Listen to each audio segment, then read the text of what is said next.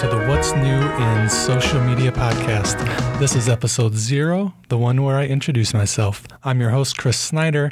I'm a professor in the School of Journalism and Mass Communication at Drake University in beautiful Des Moines, Iowa. I teach classes on social media, web design, emerging media, and multimedia, maybe a few other things thrown in there from time to time.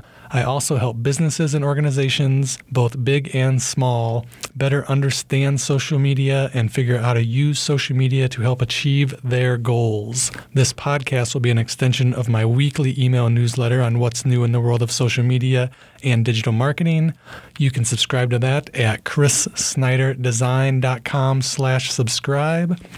As for the podcast, I'll talk about what's new in social media, and believe me, there is always a lot of new stuff, as well as try to connect some dots to help you better understand what's going on in the ever-changing world of social media.